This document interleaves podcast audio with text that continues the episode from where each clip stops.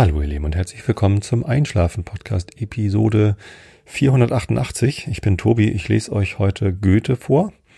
Ähm, der ist immer noch in Verona auf seiner italienischen Reise. Davor gibt's ein bisschen Rilke. Der Rainer Maria Rilke ist auch in südlichen Gefilden angekommen, in, äh, Dui, in den Duineser Elegien. ich habe extra geübt, mich trotzdem versammelt. Äh, die Duineser Elegien fangen endlich an. Genau, das Stundenbuch ist zu Ende. Es hat ja auch mehrere Stunden gedauert, das vorzulesen. Mal gucken, ob ich heute die ganze erste Elegie schaffe. Und davor erzähle ich euch ein bisschen was, damit ihr abgelenkt seid von euren eigenen Gedanken und besser einschlafen könnt. Ja, so viel zu meinem Intro. Äh, an Meta gibt's gar nicht so viel zu erzählen. Es ist Ostern, heute ist Ostermontag, während ich hier aufnehme. Draußen wechselt sich Sonne mit Grau mit Schneegestöber ab. Es ist sehr irritierendes Wetter. Ja, und wir machen uns halt ein ruhiges Wochenende. Ähm, Ostern ohne Osterfeuer ist ein bisschen ungewohnt. Normalerweise, ähm, der Cousin meiner Frau hat eine Kieskuhle, wo wir immer ein kleines privates Osterfeuer machen. Also nichts Großes, aber ähm, das ist halt ein ganz netter, geschützter Bereich, so, also windgeschützt und so. Ich kann mich noch erinnern, dass wir auch da mal ein äh, Osterfeuer gemacht haben. Da kommt dann halt, ja, da kommen so 20 Leute zusammen normalerweise und dann wird gegrillt und alle bringen so Salate mit und was zu trinken und so. Und das ist immer ganz nett ähm, gewesen. Jetzt natürlich zum zweiten Jahr in Folge nicht, wegen Corona. Ähm, ich vermisse das auch ein bisschen, aber als es eben so geschneit hat, hier habe ich dran gedacht, wie wir da auch schon mal im Schneegestöber Würstchen gegrillt haben. Das war sehr schön. Nö, genau. Den, äh, den Rauchgeruch in der Winterjacke mussten wir uns also von der eigenen Feuertonne holen dieses Jahr. Ähm, aber wir haben eine Feuertonne, Feuerschale und wir wissen, wie privilegiert wir da sind, dass viele andere Leute sich diesen Rauchgeruch halt gar nicht erst zuziehen können, weil sie einfach nicht genug Garten haben oder nicht genug Feuerschale haben. Ja, äh, es ist ruhig es ist ungewohnt ruhig und es ist natürlich auch schade, viele von der Familie nicht zu sehen. Aber ähm, ist halt so. Wir haben uns hier. Das ist gut. Und ja, ähm, wir müssen mit dem zufrieden sein, was wir halt haben. Ähm, morgen hat meine Frau Geburtstag an dem Tag, an dem diese Episode hier erscheint. Deswegen muss ich heute noch schnell aufnehmen. Ich bin so ein bisschen in Urlaubsstimmung. Ähm, muss noch ein paar Geschenke einpacken. Ähm, das ist natürlich auch schade, dann so Geburtstag zu feiern äh, unter Corona-Bedingungen. Aber ja, was soll's. Das, das ging ja mittlerweile einmal allen so. Das ist ja jetzt über ein Jahr, dass wir in der Pandemie leben. Und man wundert sich mittlerweile gar nicht mehr, wie sich das so anfühlt, einen Geburtstag ohne Gäste zu feiern. Sei es drum. Ich habe zwei Gründe, also das Thema der heutigen Episode sind Chefs, ähm, Management oder Bosse. ja, keine Ahnung. Äh, Führungskräfte sozusagen. Und ich habe zwei Gründe, warum ich heute drüber sprechen möchte. Und zwar erstens habe ich letztens eine Stellenausschreibung weitergeleitet. Ähm, der mein, mein Ex-Chef innerhalb von Adobe, ich habe ja die Gruppe gewechselt. Ich habe in meiner ersten Gruppe, habe ich ähm, einmal die Rolle gewechselt vom Programmmanager zum People Manager. Da hatte ich dann auch einen neuen Chef, ähm, aber noch ganz eng mit meinem alten Chef, ehemaligen Chef zu tun. Und dann habe ich die Gruppe gewechselt und bin jetzt in einer anderen Abteilung sozusagen. Ähm, das sind diese Abteilungen sind ziemlich groß bei Adobe, eine große Firma. Ähm, deswegen habe ich jetzt leider nicht mehr so viel mit meinem vorherigen Chef zu tun. Aber dieser äh, erste Chef, den ich bei Adobe hatte, der hat eine Stelle ausgeschrieben. Der sucht einen neuen Mitarbeiter, Mitarbeiterin. Und das hatte ich auf Twitter mit den Worten weitergeleitet und ich glaube auch auf LinkedIn und Xing und überall, dass der beste Chef, den ich je gehabt habe, einen neuen Mitarbeiter sucht äh, oder eine Mitarbeiterin. Und das, ähm, ich glaube, ich habe sogar nur Mitarbeiterinnen geschrieben, weil sich eh immer zu wenig Frauen bewerben. Das ist echt schwierig. Ich habe das ja auch schon mal gemacht, eine Stellen oder mehrfach gemacht, eine Stellenausschreibung formulieren. Und wir wissen, dass ähm, Männer sich häufig überschätzen, beziehungsweise einfach sagen, naja, von dem, was da in der Stellenausschreibung drinsteht, was so gefragt ist, kann ich irgendwie 60 Prozent und das reicht, ich bewerbe mich da jetzt so. Den Rest lerne ich oder der ist eh bestimmt nicht so wichtig. Wohingegen Frauen häufiger so also reagieren, dass sie sehen, oha, ähm, 40 Prozent von dem, was in der Stellenausschreibung gefordert wird, kann ich gar nicht. Da bewerbe ich mich mal lieber gar nicht. So, und das, äh, da gibt es Studien dazu, dass das so ist. Und das ist auch unsere Erfahrung, dass sich auf eine Stelle, wo es einfach vollkommen egal ist, ob man einen Penis hat oder nicht, ähm, dass sich da halt viel, viel mehr Männer bewerben als Frauen.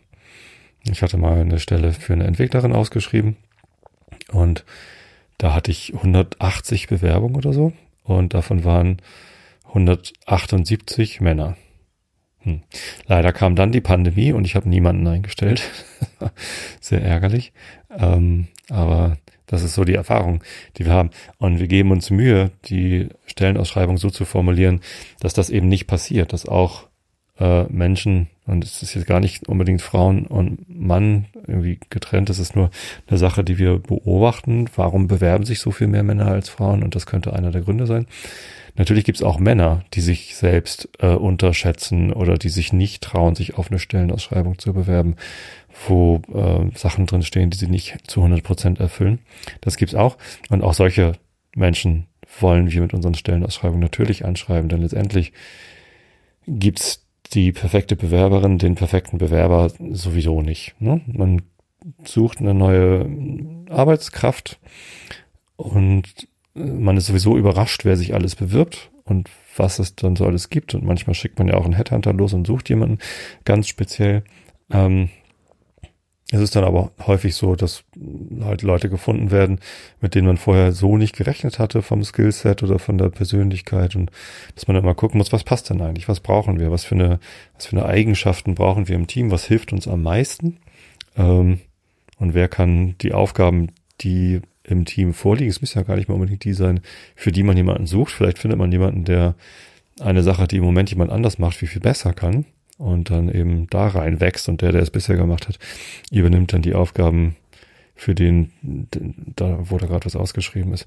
Also das, das passiert ja alles. Ne? Das ergibt sich dann halt immer daraus, okay, wir haben, leider kann man halt nicht einfach immer Leute einstellen, so wie man möchte, sondern ähm, bei uns ist es zumindest so, dass man immer erstmal sieht, es gibt hier Bedarf und dann muss man halt äh, darum kämpfen. Wir haben bei Adobe eine sehr konservative Einstellungs, ähm, Einstellung, also Personaleinstellung, ähm, dass wir halt lieber nicht zu viele Leute einstellen, damit wir auch nicht irgendwann wieder Leute ähm, rauswerfen müssen, wenn es mal nicht so gut läuft, sondern immer nur, wenn es wirklich, wirklich angesagt ist, okay, hier wollen wir investieren oder hier brauchen wir dringend jemanden oder hier ist jemand weggegangen und das können wir nicht anders kompensieren, dann machen wir eine Stellenausschreibung und suchen jemanden. Genau, das heißt, es ist immer erstmal der Bedarf da und dann wird eine Stellenausschreibung gemacht und die Stellenausschreibung wird natürlich so formuliert, dass äh, das einigermaßen so ähm, so hinhaut, dass es ungefähr das beschreibt, was wir suchen. Und wenn sich dann aber jemand bewirbt, der ein bisschen anders ist als das, was wir ausgeschrieben haben, dann guckt man halt, ob es trotzdem passt. Also ich kann für mich sagen, dass ich bei den Bewerbungsgesprächen, die ich geführt habe, immer auf die Persönlichkeit geguckt habe.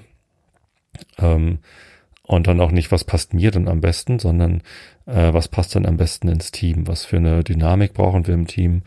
Und äh, wie, wie kann das Team bereichert werden durch eine Persönlichkeit, die bisher vielleicht unterrepräsentiert ist? Ja. Gut, wie, wie bin ich jetzt dahin abgeschwenkt? Naja, ähm, was weiß ich. Äh, und warum läuft mein Reaper hier nicht mehr mit? Das ist irgendwie auch komisch. Wie kann ich denn hier, dass das weiter mitscrollt? Naja. Ähm, gut, und der, der Chef, den ich als erstes gehabt habe bei Adobe, ähm, den bezeichne ich tatsächlich äh, mit voller Ehrlichkeit als den besten Chef, den ich bisher gehabt habe. Und warum denn eigentlich? Ähm, der hat jemanden gesucht, der der Gruppe, in der ich dann gearbeitet habe, hilft, in, im Thema Agilität weiter voranzukommen. Und hat dann gesehen, ach guck mal, der Tobi, der hat schon mal ähm, als agiler Entwickler gearbeitet und als agiler Produktmanager. Und für beides gab es halt äh, Bedarf in der Gruppe. Ne? Also da gibt's halt Entwickler, die äh, mehr über Agilität lernen sollten und es gab äh, Product Owner, die mehr über Agilität lernen sollten und wie das alles so zusammenpasst. Und dann hat Fabian gedacht, okay, Tobi hat das beides schon gemacht. Der scheint auch von seinem Stil her zu passen und dann hat er mich eingestellt.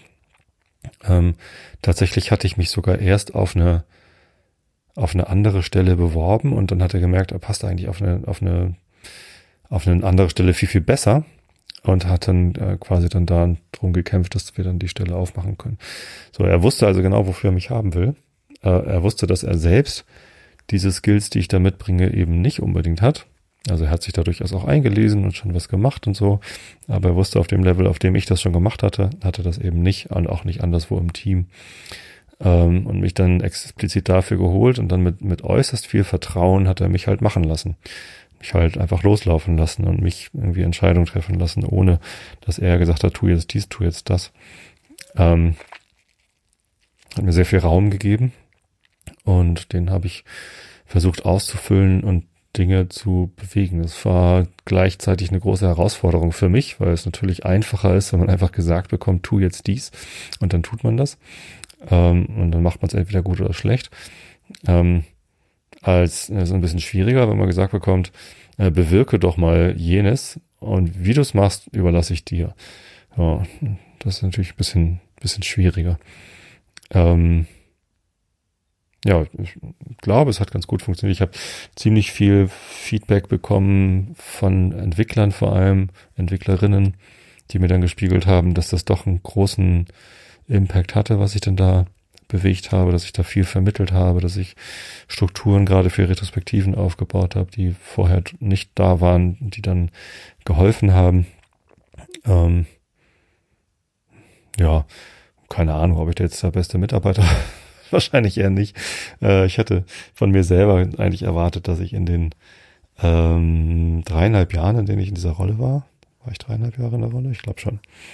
Ähm, dass ich ein bisschen mehr hätte bewegen wollen. Aber ja, so ist es halt manchmal in großen Organisationen, äh, die schon lange zusammenarbeiten und vielleicht so ein bisschen erwachsen sind.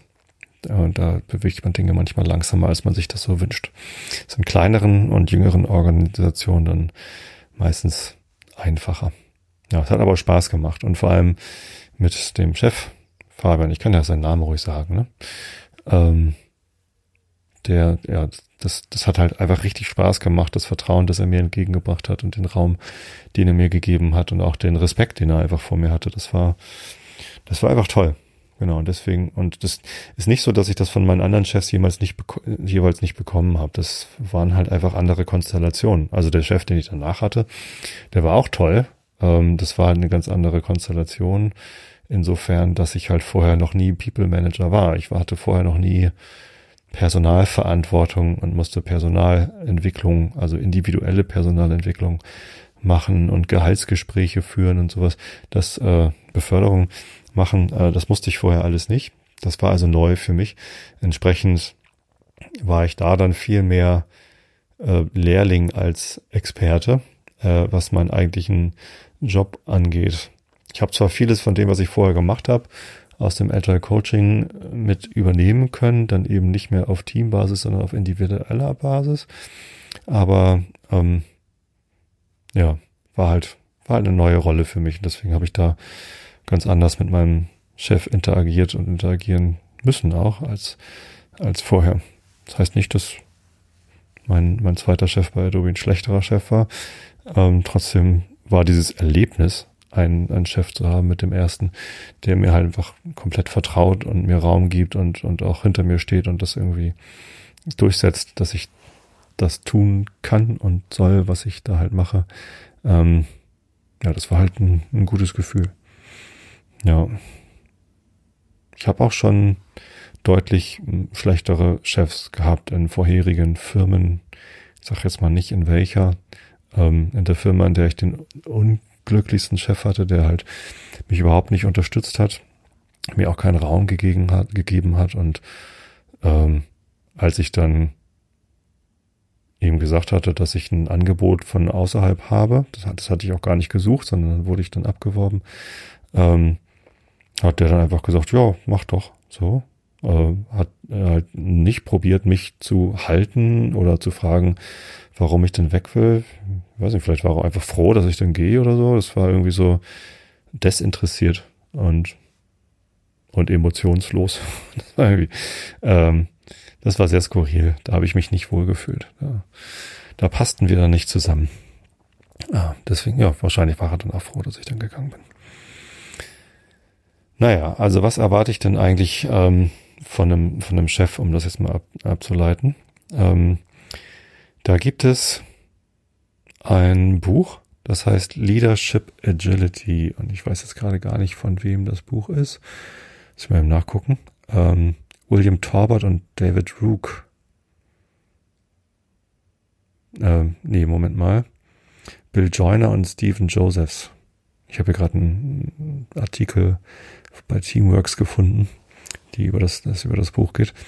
Ähm, ich habe das Buch im Original ähm, gelesen und es hat mich ähm, beeindruckt, denn äh, das beschreibt fünf Stufen der Führungsagilität sozusagen. Was heißt denn das eigentlich, wenn man als Führungskraft agil sein will? Und eigentlich geht es in dem Buch darum, diese Stufen äh, dahingehend äh, zu unterscheiden, wie viel man als Führungskraft denn eigentlich abgibt. Und die erste Stufe ähm, ist halt Expertin oder Experte. Ähm, wenn man als Führungskraft Experte ist und alles, was die Angestellten tun, eigentlich selber besser machen kann und es dann auch tut, ähm, dann ist es vielleicht noch gut, dass irgendwie Mitarbeiter von, von dir als Führungskraft lernen können. Aber ähm, das ist, ja, also bei Adobe haben wir zwei Beförderungstracks, einmal den Individual Contributor Track und einmal den People Manager Track. Ähm, und das haben wir ganz bewusst gemacht, weil wenn man Experte ist in einem in einem Sachgebiet, dann sollte man vielleicht nicht unbedingt Führungskraft werden. Es sei denn, man ist auch gut im Führungskraft sein. Das sind zwei komplett unterschiedliche Skills.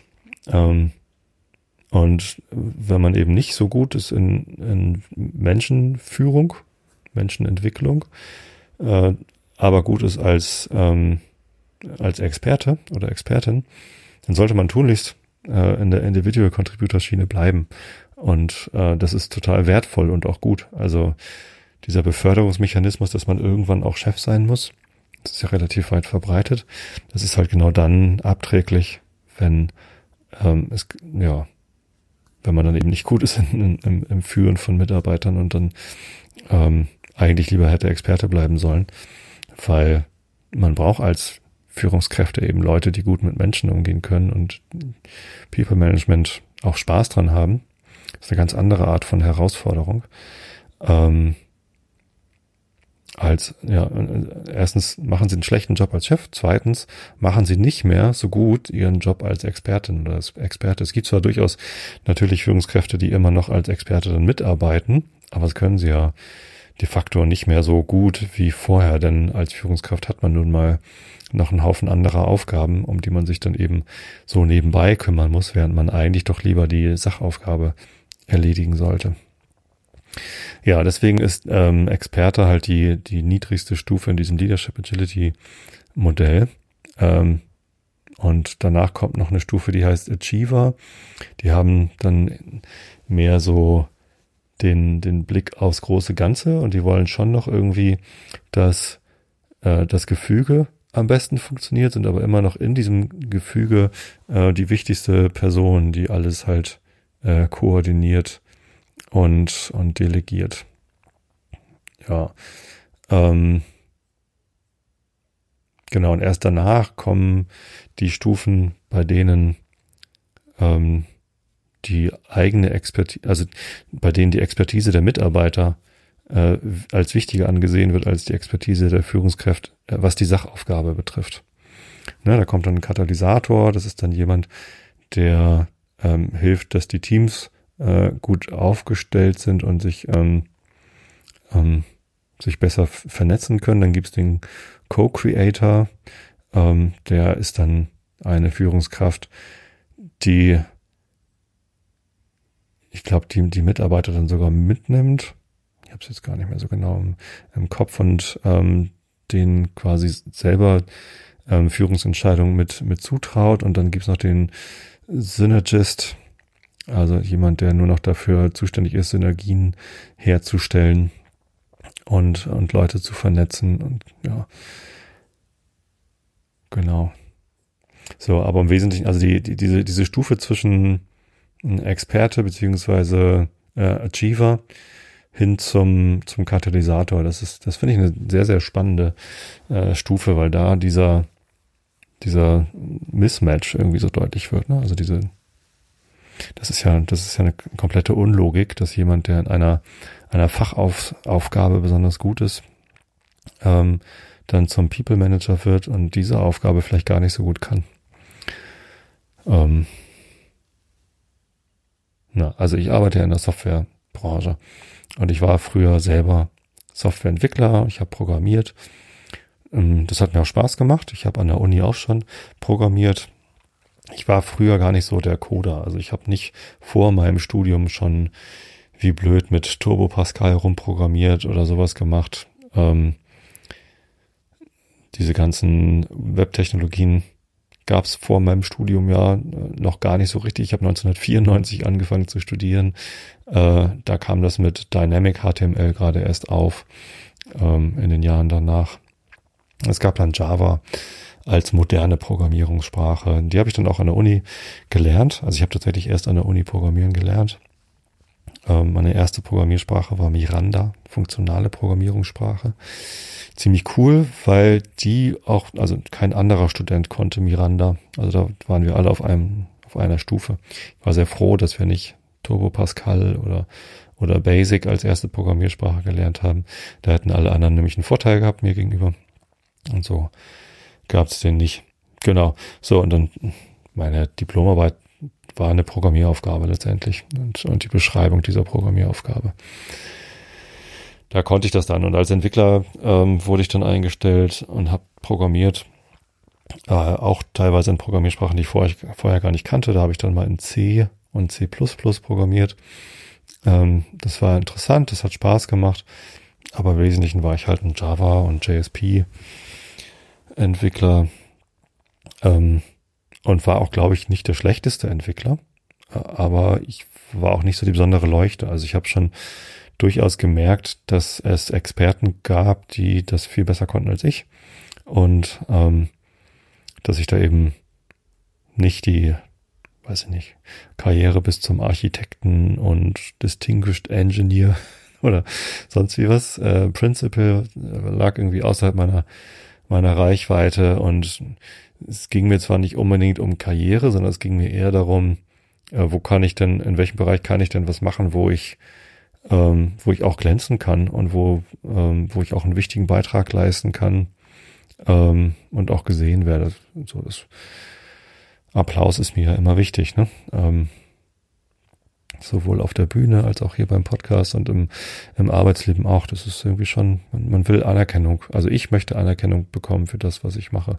Gibt andere Menschen, die brauchen das nicht. Ähm, das ist vollkommen unterschiedlich und und alles legitim, aber beim, so, bei mir war dann irgendwann die Frage, okay, wenn ich irgendwie mal was machen will, wo ich was Besonderes tue, dann sollte ich vielleicht äh, mich mal umgucken und ähm, habe dann erstmal den, den Weg ins Produktmanagement eingeschlagen, dann ins Agile Coaching und jetzt ins People Management.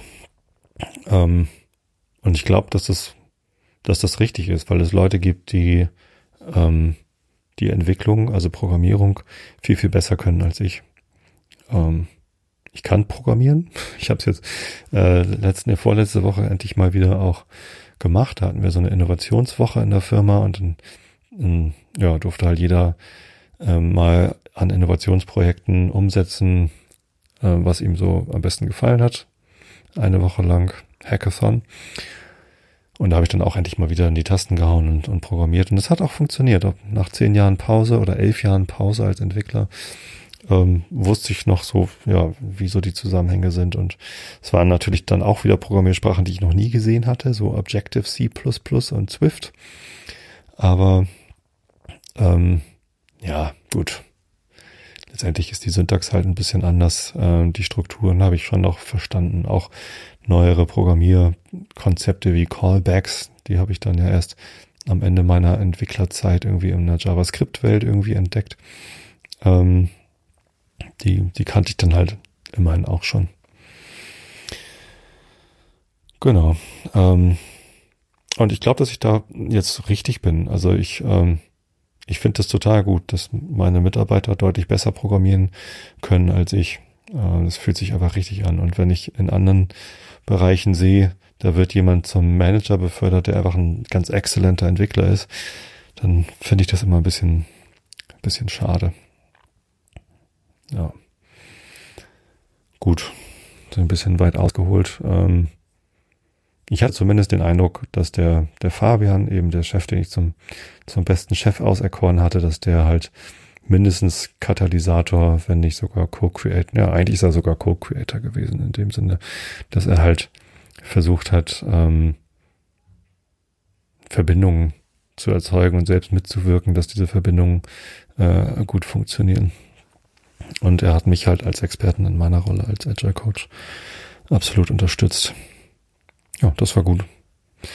Ähm, die Stelle, die er übrigens ausgeschrieben hat, ist keine Agile Coach Stelle, sondern eine Projektleitungsstelle. Also falls ihr gerade auf der Suche seid, ähm, guckt euch mal ran.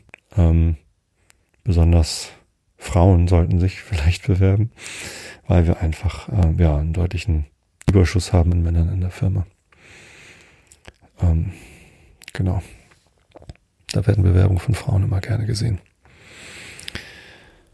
Ja, ähm, das war der eine Grund, warum ich zum Thema Chefs sprechen wollte. Der andere Grund ist, dass eine Hörerin mich angesprochen hat. Ich hatte ja letztens nach Themenvorschlägen gefragt. Und ähm, eine Hörerin, die ich sogar persönlich kenne, weil sie eine der wenigen ist, die es mal zu einem meiner Konzerte geschafft hat, die liebe Heike, hallo Heike, die hat mich angeschrieben und gesagt, äh, sprich doch mal drüber, wer der nächste Bundestrainer sein sollte.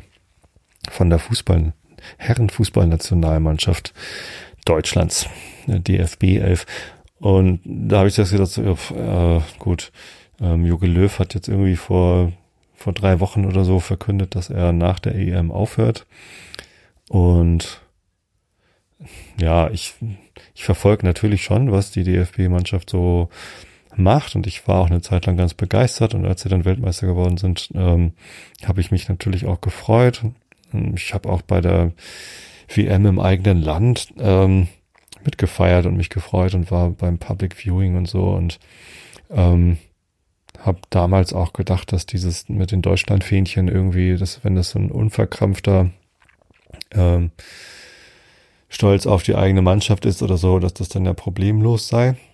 Hm, allerdings gibt es ja mittlerweile durchaus Studien, die belegen, dass der Zusammenhang der WM im eigenen Land und des Wiedererstarkens des ähm, Rechtspopulismus und Nationalismus in Deutschland durchaus gegeben ist. Also diese, diese Selbstverständlichkeit, mit der man heutzutage wieder Deutschlandfähnchen schwenken kann, ähm, die macht natürlich das, ähm, ja, das Vertreten von nationalistischen Meinungen auf einmal wieder auch sehr viel selbstverständlicher, als es das vorher war. Ähm, und ja, also dieser ganze Zirkus, der um die Nationalmannschaft gemacht wird, das ist ja auch eher nicht so meins. Da bin ich ja auch eher St. Pauli-Fan als Nationalmannschaftsfan. Als zum Beispiel mal die Nationalmannschaft äh, im Millantor-Stadion trainiert hat äh, für irgendein äh, Fußballspiel, was sie dann in Hamburg gemacht haben, hatten sie mal das Millantor-Stadion gebucht, damit sie in Ruhe trainieren können. Und da wurde dann für die Pressefotos wurden dann alle Werbungen von, was weiß ich, die ganzen Sponsoren, die halt für, für St. Pauli normalerweise Werbung machen, also Astra und Kongstar und keine Ahnung was, äh, die wurden alle abgehängt, weil ja für die DFB 11 nur Mercedes und Adidas oder keine, ich weiß nicht, ja, halt die, die DFB 11 Sponsoren zu sehen sein durften. So, es wurde aber nicht nur das abgehängt, sondern unser Stadion ist eben auch äh, nicht nur gepflastert, sondern auch teilweise mit sehr großen Buchstaben, äh, mit ähm, sind es politische Aussagen, also kein Fußball dem Faschismus. Ähm, das ist ja eine antifaschistische, Aussage und ich, ähm, ich zögere immer ein bisschen, ob das überhaupt eine politische Aussage ist, weil das ist ja eher, weiß nicht, Politik ist ja das Abwägen von, also das, das Finden von Kompromissen. Ähm, ne? Also man kann sagen, die Steuern sollten doll erhöht werden und jemand anderes sagt, nee, die Steuern sollten gesenkt werden. Und am Ende diskutiert man das aus, was man mit dem Geld eigentlich machen will. Ähm, und findet dann irgendwie einen Kompromiss, okay, wir investieren so und so viel und erhöhen dafür die Steuern nur da. Und ne, das ist, das ist Politik, wenn man es irgendwie schafft, ähm, ein, äh, verschiedene Standpunkte zu vertreten, mit guten Argumenten zu unterfüttern und dann Kompromisse zu finden.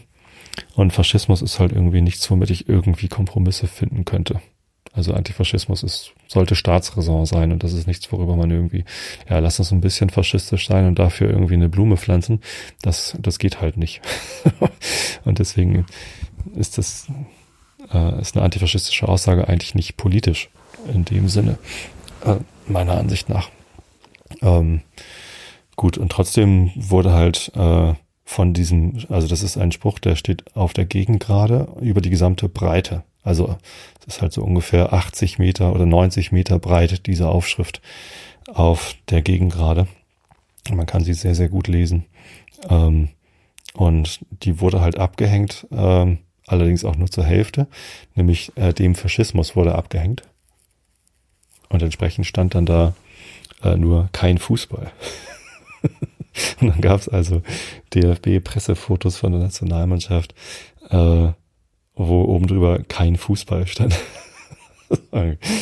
äh, traurig äh, in der in der moralischen Abwägung, lass uns doch mal hier das mit dem Faschismus abdecken. Äh, und gleichzeitig natürlich amüsant, dass sie dann keinen Fußball da stehen hatten. Es war auch lange Zeit ein Hashtag auf Twitter, der ganz beliebt war. Kein Fußball.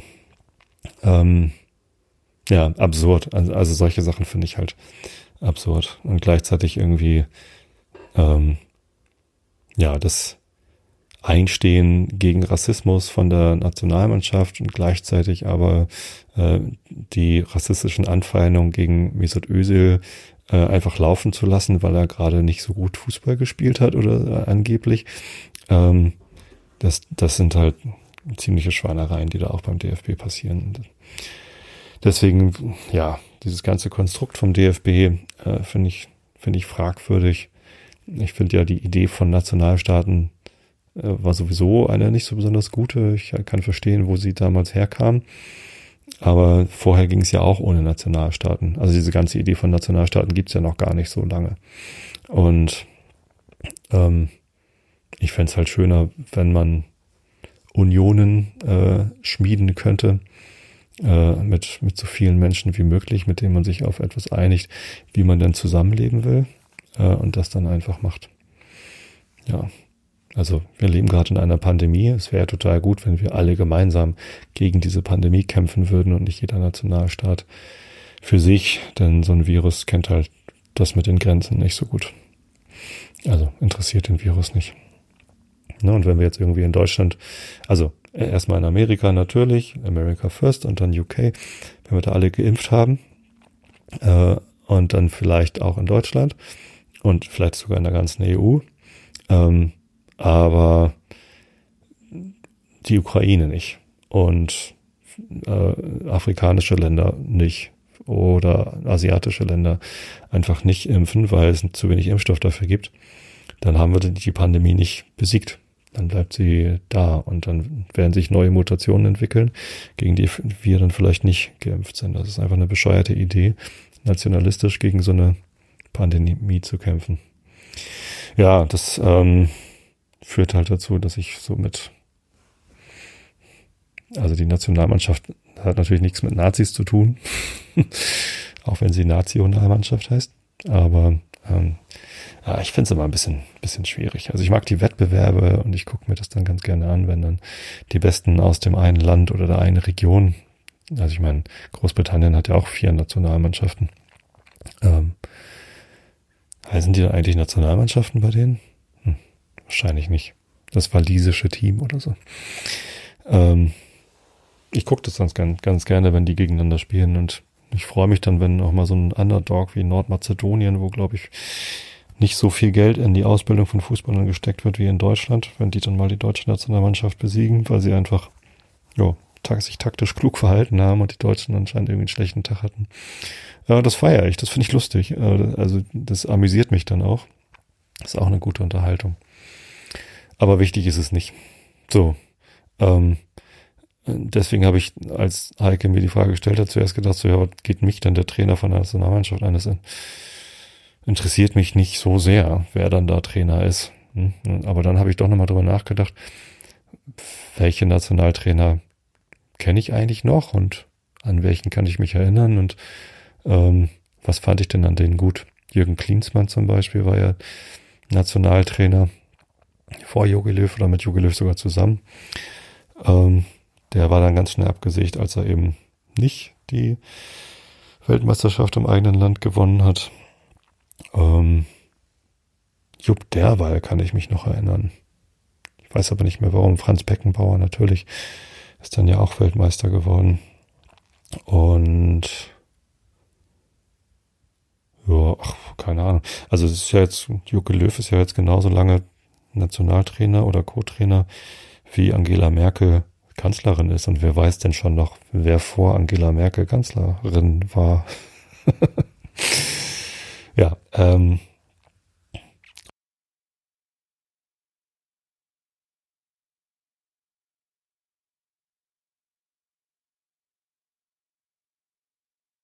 Äh, lustige Geschichte. Wer sich die, ich spoiler mal nicht. Vielleicht spoiler ich ein bisschen. Also wenn ihr jetzt noch wach seid und noch zuhört und nicht gespoilert werden wollt, weil ihr euch diese Serie gerne angucken wollt, dann skippt mal eben bis zur nächsten Kapitelmarke, die ich dann setze. Ähm, Ted Lasso ist eine amerikanische Fernsehserie oder eine englische? Ich weiß es gar nicht. Zumindest handelt sie davon, dass ein Fußballclub in England ähm, geführt wird von der Frau und die Ex-Frau vom Ex-Präsidenten dieses Fußballclubs. So, die führt diesen Club halt dann erstmal ganz anders als ihr Ex-Mann, der sie irgendwie auf bittere Art und Weise verlassen hat. Und holt einen neuen Trainer. Also dem, dem Club ging es, glaube ich, irgendwie ähm, sportlich nicht so gut. Und dann hat sie einen neuen Trainer geholt.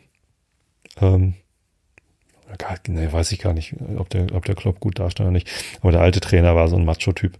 Ähm, den hat sie dann als erstes gefeuert und dann hat sie Ted Lasso verpflichtet als neuen Trainer dieses äh, englischen Erstligisten. Ähm, und Ted Lasso war vorher äh, American Football Trainer in der zweiten amerikanischen Liga. Also nicht mal NFL, sondern irgendwie noch irgendwas darunter. Ähm, und der war bekannt dadurch, dass er auf irgendeinem Feiervideo, weil dieser amerikanische Zweitligist vom American Football irgendwie einen Pokal gewonnen hatte oder so. Irgendwie was. So, dann wurde halt gezeigt, wie er in der Kabine mit der Mannschaft feiert.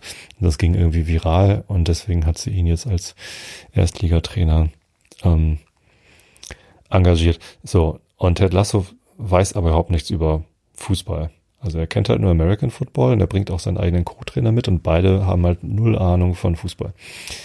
Die Serie ist so ein bisschen lächerlich, weil ähm, die Arbeit von Fußballtrainern, glaube ich, ähm, komplett, also, äh, also abs absurder kann man die Arbeit von Fußballtrainern gar nicht darstellen, als hier diese Serie dargestellt wird. Ich habe mich mit dem Thema, also gerade was den Profifußball angeht, immer mal wieder ein bisschen beschäftigt. Interviews angeguckt und ähm, das ist schon eine ziemlich abgefahrene Arbeit, was die da machen. Ähm, allein was so ja, Gegneranalyse, Spieleranalyse, Scouting und was, was diese ganzen Themen so angeht, äh, da gibt's halt einfach wirklich viel zu tun. Ist auch meistens ein relativ großes Team, äh, was da zusammenarbeitet. Und ja, es ist halt nicht so, dass der Trainer von einer Mannschaft, der übrigens in Deutschland Cheftrainer auch genannt wird, also der, der erste Trainer. Deswegen finde ich, passt das so ganz gut in, in diesen, in diese Episode mit rein, wo es um Chefs geht. In, Im Englischen wird es übrigens Manager genannt, was ja dann auch wieder so diese, die Assoziation zum People Manager hat. Genau, also dass der, dass der Cheftrainer irgendwie beim beim Spiel, also vor dem Spiel die Startelf bestimmt und dann während des Spiels äh, die Spieler auswechselt und ja, dann irgendwie bei Abstiegssorgen oder bei Nicht-Erzielen der ähm, Ansprüche der, der Mannschaft dann als erstes gefeuert wird. Das ist ja irgendwie nicht alles, was ein Fußballtrainer macht.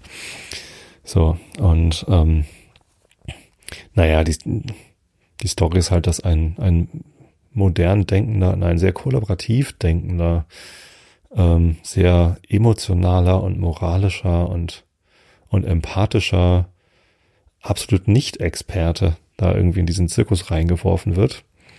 Ähm, und, und ja, ob das dann am Ende erfolgreich ist oder nicht, ähm, vermag ich gar nicht so zu sagen. Ähm, gibt natürlich noch etliche Verstrickungen und Verquickungen auf persönlicher Ebene. Ich fand es ganz, also die Serie ist erheiternd. Ähm, ein bisschen ärgerlich, also ich habe mich so ein bisschen irgendwie, ich war, war wirklich irritiert, wie dieser ganze Fußballzirkus dargestellt wird. Das ist ein äußerst vereinfacht, also vereinfacht ist gar kein Ausdruck. Ja, es ist irgendwie natürlich auch da nur eine Persiflage. Ähm, aber dieses Grundprinzip von, äh, worauf kommt es eigentlich an in so einer Führungsposition, das fand ich dann wiederum ganz gut. Ne, dass dann irgendwie Ted Lasso als, ja, äh, Motivator und äh, wie kriegen wir hier dann mal einen Zusammenhalt hin in der, in der Mannschaft und so, ähm, einen, einen exzellenten Job gemacht hat einfach. Also das, da, da war so, sowohl der Verein als auch die Mannschaft als auch die Fans waren halt irgendwie überrascht, ähm, dass so eine absolute Niete, die von nichts eine Ahnung hat, dann äh, trotzdem da was Gutes bewirken kann. Und das fand ich ganz lustig. Und dann habe ich gedacht, vielleicht beantworte ich die Frage von Heike einfach mit Ted Lasso. wäre der beste Nationaltrainer. Habe ich sogar auf Twitter schon irgendwann mal geschrieben, noch bevor die Frage kam. Einfach weil die Serie lustig ist.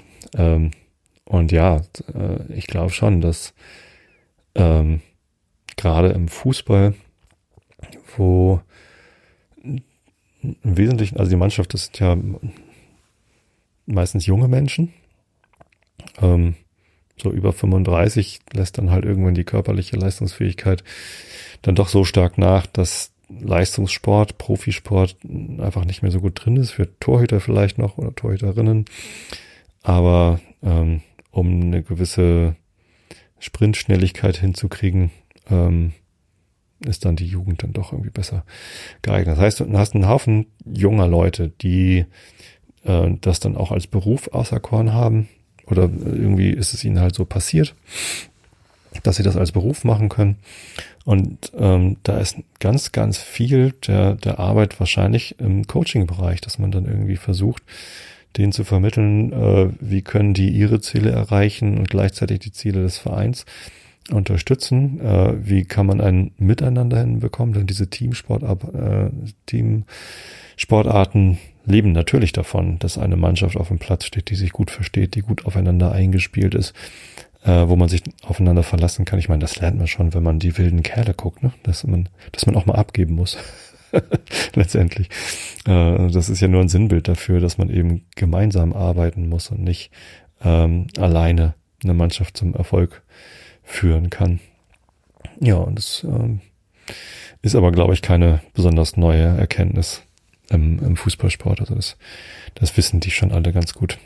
Ähm, das merkt man dann ja auch, wenn wenn es in einer Mannschaft nicht gut läuft und der Trainer dann merkwürdige Entscheidungen trifft, dann spielt ja auch manchmal die Mannschaft gegen den Trainer. Also dann merkt man schon, die Mannschaft lässt den Trainer hängen und, und spielt halt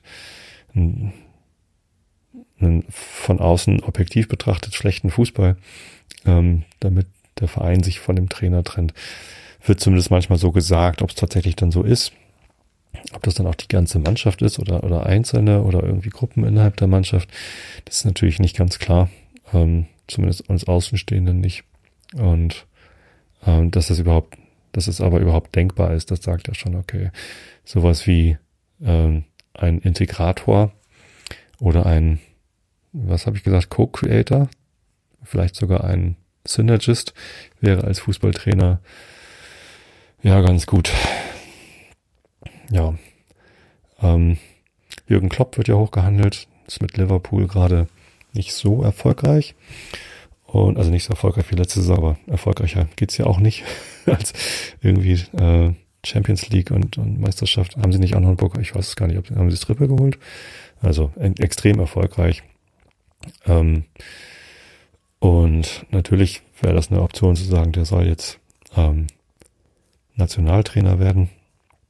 Ähm, ich ich habe ihn einmal persönlich gesehen, da ist er gerade mit dem Bus von Borussia Dortmund am Millantor aufgefahren, um dort dann das Pokalspiel gegen uns zu gewinnen. Und der saß halt ganz vorne, quasi neben dem Busfahrer da auf dem vordersten rechten Sitz und, und guckte halt schon so grimmig, wie er halt immer guckt, irgendwie auf dieses Stadion. Und wenn man Jürgen Klopp dann mal irgendwie sieht, wie er an der Seitenlinie steht, da spricht so viel Aggression raus. Das ist halt so ein, also ich glaube, der kann das Team halt aufstacheln. Also der ist halt einer, der steht dann da und, und zieht seine Grimassen und, und schreit. Es ist halt ein, ein, ein furchtbar aggressiver, ähm, nicht Mensch, sondern Trainer. Wie er als Mensch tickt, weiß ich gar nicht so. Also wenn man ihn in Interviews sieht, dann ist er ja ein bisschen anders, ein bisschen kontrollierter. Aber an der Seitenlinie und so, wie er auftritt, das, ähm, das finde ich äußerst unsympathisch. Also jemand, der bei der Ausübung seiner Arbeit halt immer schreit und aggressiv ist und, und böse guckt, das, äh, das mag ich nicht. So, und wenn der Bundestrainer wäre, ähm, ich glaube, das wäre erstens ein Kapitel, was relativ schnell vorbei wäre, weil sich so einer, glaube ich, eher nicht ähm, hält, wenn es mal schwierig wird. Da ist dann so jemand wie Jogi Löw, der bedächtig agiert und eben nicht äh, den Agro raushängen lässt. Der kämpft sich auch besser mal durch eine Krise durch. Und ich finde Beständigkeit gerade in solchen Positionen auch immer ganz gut. Ähm, also ständige Trainerwechsel, gerade in einer Nationalmannschaft, die ja keine keine feste Mannschaft ist, sondern denn, ja, die, die werden ja berufen. Also die werden ja nicht verpflichtet oder eingestellt und sind dann für ein paar Jahre dabei, ähm, sondern wenn, wenn es dem Nationaltrainer und dem Sportdirektor gefällt, dann sind halt andere Leute am Start als vorher.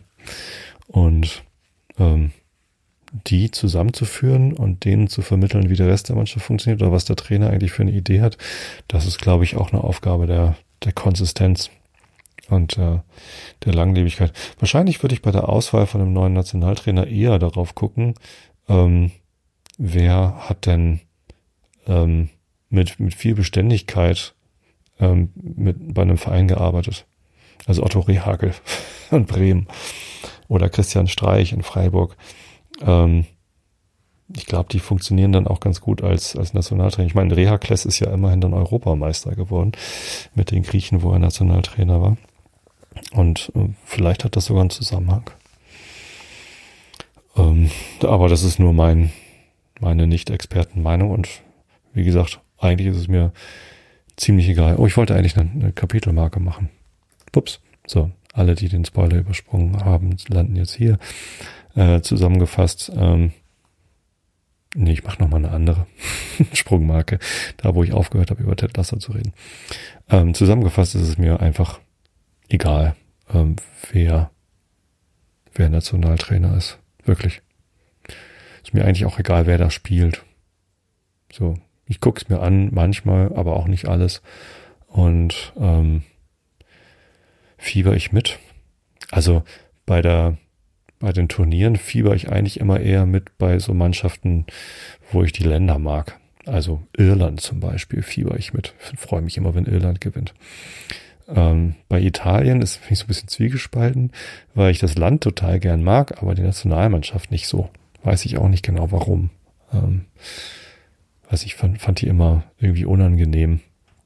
Also die Typen, die da irgendwie sich her hervorgespielt haben. Spanien mag ich. Also sowohl die Mannschaften mochte ich immer ganz gerne, als auch das Land. Aber die haben ja auch eh immer gewonnen. Also die mussten man ja gar nicht unterstützen. Die, die waren ja eine Zeit lang äußerst erfolgreich mit Weltmeister- und Europameistertiteln hintereinander weg und so. Ähm, Island war natürlich lustig mit dem Hu. Ähm, das fand ich äußerst sympathisch ähm, und, und amüsant. Die kann man dann auch mal unterstützen. Ja, ich weiß nicht, also wenn, wenn die deutsche Nationalmannschaft sich jetzt irgendwie einen, einen coolen Trainer aussucht oder jetzt bei der Europameisterschaft vielleicht nochmal irgendwie einen Erfolg erzielt, um Yogi irgendwie einen netten Abschied zu machen. Das hat er sich wahrscheinlich schon verdient. Also jetzt irgendwie sagen und klanglos in der Vorrunde aus der Europameisterschaft ausscheiden, nachdem er irgendwie in der Weltmeisterschaftsqualifikation jetzt schon irgendwie gepatzt hat. Das wäre schon schade, wenn, wenn so jemand dann so abgewatscht wird zum Ende. Aber letztendlich, wie gesagt, wäre es mir auch Wurst. Da hängt nicht viel Herz dran bei mir. Ja. Naja. Nicht so wichtig. Führungsstärke. Ja. Ich glaube, beim Fußballtrainer ist es, ähm, ist es so ganz offensichtlich, dass ein Fußballtrainer seinen Schützlingen, den Spielern seiner Mannschaft, ähm, eine Entwicklung aufzeigen muss. Ne? Also was kann man als Fußballspieler tun, um noch erfolgreicher zu werden? So, und das ist natürlich bei, was weiß ich, wenn ich jetzt Trainer von Haaland wäre, der irgendwie einfach schon äußerst erfolgreich spielt, ist natürlich schwierig, so jemand zu sagen, hey, du bist schon so gut, aber ähm, trainier mal das und das, dann, dann klappt das noch besser mit, mit dem und dem Skill, den du brauchst. Ähm, das ist natürlich einfacher bei Spielern, die die noch nicht von sich selber glauben, also ich weiß nicht, ob Haaland von sich selber glaubt, dass das schon irgendwie in, in der Weltspitze angekommen ist. Ich, dafür beschäftige ich mich zu wenig mit dem. Das ist mir nur eben als, als erstes als Topspieler eingefallen, weil der ja gerade gehandelt wird als zu groß für Borussia Dortmund, war heute eine Titelzeile. Weil Dortmund ja gerade nicht so erfolgreich spielt. Trotz Haaland. Ähm, ja, also es ist offensichtlich, dass Fußballtrainer ihren Spielern ähm, eine Entwicklung aufzeigen sollten, weil es eben auch junge Leute sind und weil man, glaube ich, auch na, bis zum Karriereende noch was dazulernen kann, was so Team-Skills und irgendwie Antizipation angeht.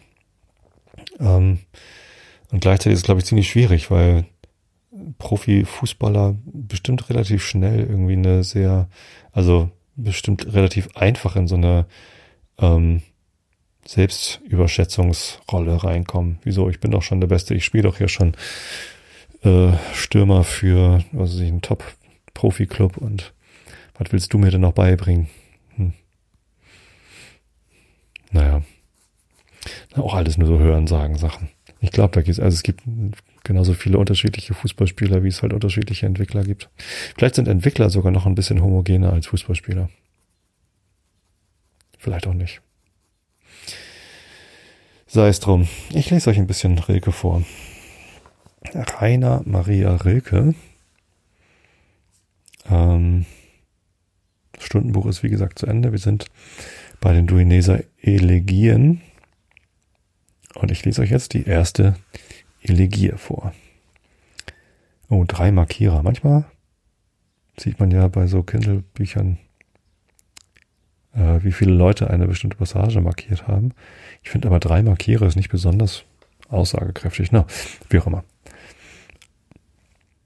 Wer wenn ich schrie, hörte mich denn aus der Engel Ordnungen und gesetzt selbst, es nehme einer mich plötzlich ans Herz, ich verginge von seinem stärkeren Dasein. Denn das Schöne ist nichts als des schrecklichen Anfang, den wir noch gerade ertragen und bewundern es so, weil es gelassen verschmäht, uns zu zerstören. Ein jeder Engel ist schrecklich.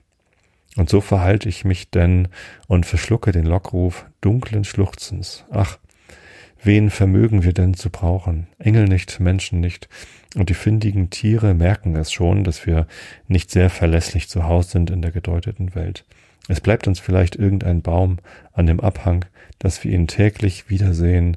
Es bleibt uns die Straße von gestern und das vor, äh, verzogene Treusein einer Gewohnheit, der es bei uns gefiel und so bliebe sie und ging nicht. Oh, und die Nacht, die Nacht, wenn der Wind voller Weltraum uns am Angesicht zerrt, wem bliebe sie nicht die ersehnte, sanft enttäuschende, welche dem einzelnen Herzen mühsam bevorsteht?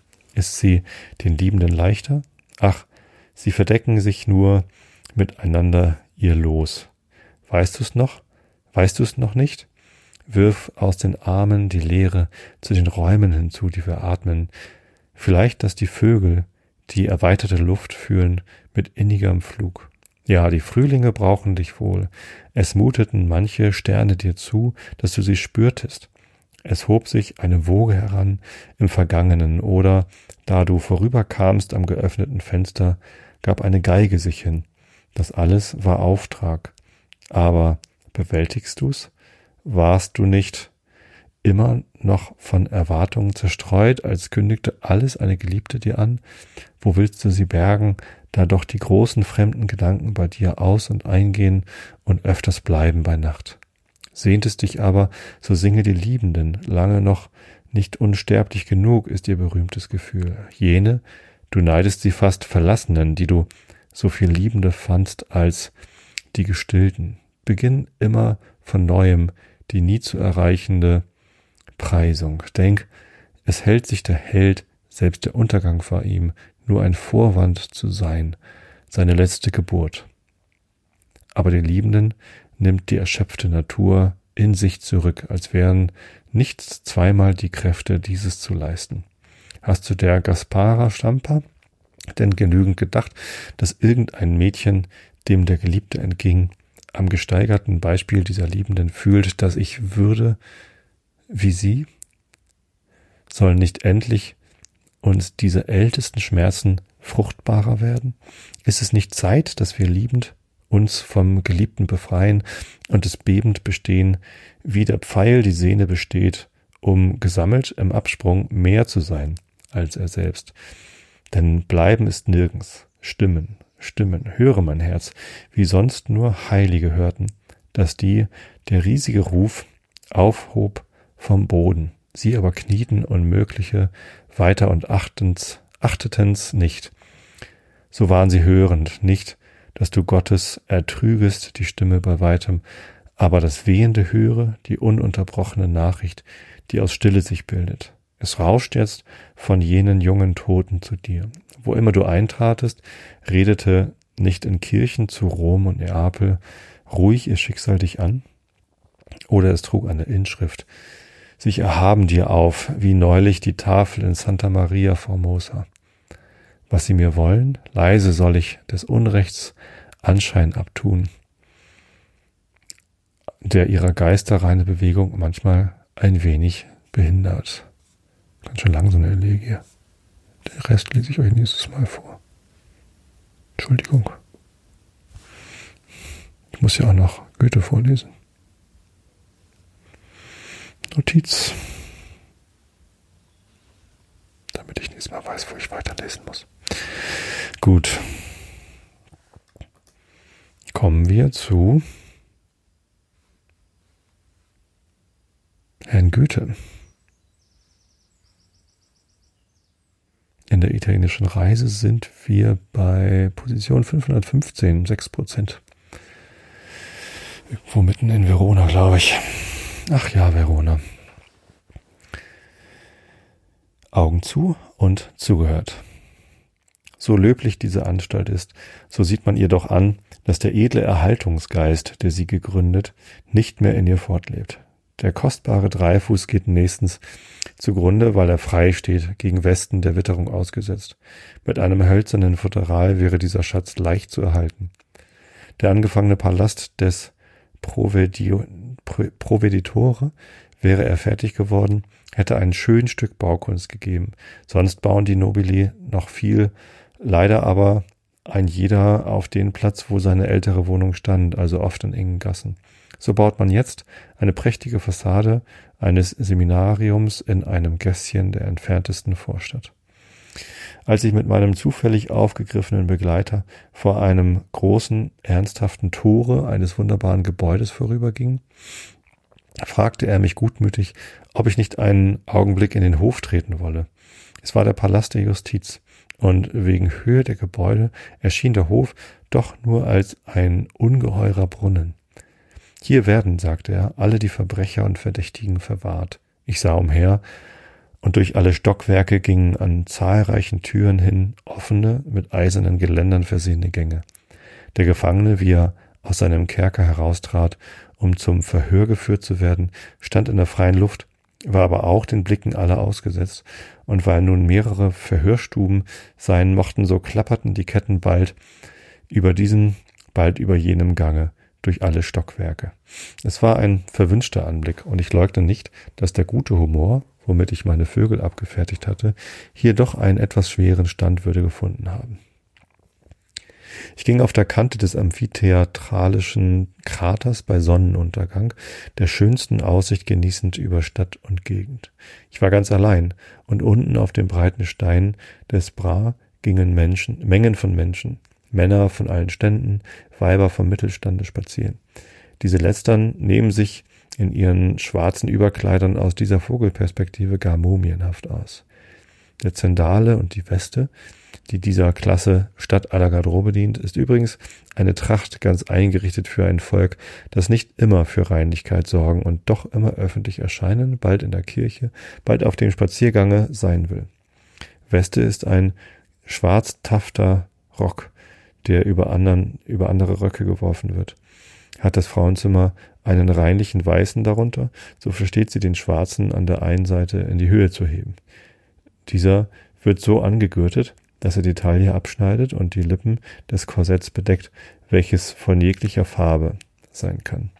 Der Zendale ist eine große Kappe mit langen Bärten, die Kappe selbst durch ein Drahtgestell hoch über den Kopf gehalten, die Bärte aber wie eine Schärpe um den Leib geknüpft, so dass die Enden hinterwärts herunterfallen.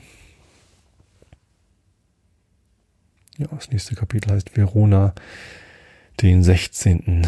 September. Gut. Ich wünsche euch allen, dass ihr ein ruhiges Osterfest gehabt habt und es trotzdem genießen konntet, auch wenn ihr vielleicht nicht so viele Leute treffen konntet wie normalerweise. Gesundheit geht immer vor. Ich wünsche euch allen, dass ihr gesund seid und gesund bleibt. Ähm, dafür ist ausreichend Schlaf wichtig und gesunde Ernährung und Bewegung.